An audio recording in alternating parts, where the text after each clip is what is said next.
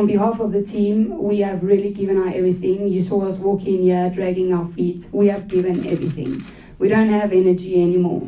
We don't probably I don't have energy to even sing anymore.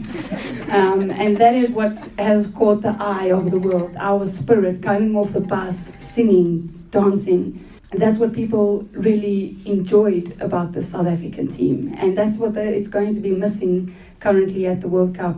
People coming and taking photos and pictures of us when we get out off the bus to sing, even though we played our last game, possibly against Germany, we still came out as winners. Um, and most of you probably didn't see it, but after the, the game against Germany, we all made our rounds around the field, and every single person in that stadium applauded this team because of the way we displayed our football. So it's not the end for us. This is just the beginning. And we have another mission ahead of us, which is the COSAFA Cup. That is high pressure on us, and I, I don't feel that it shouldn't be because we are seen as a World Cup team, competed at a world stage, and we need to keep that status as a team. And we need to go out, we'll get our confidence back as a team, and show the world that we competed at the high level and we are ranked as a team that is able to compete against the best in the world.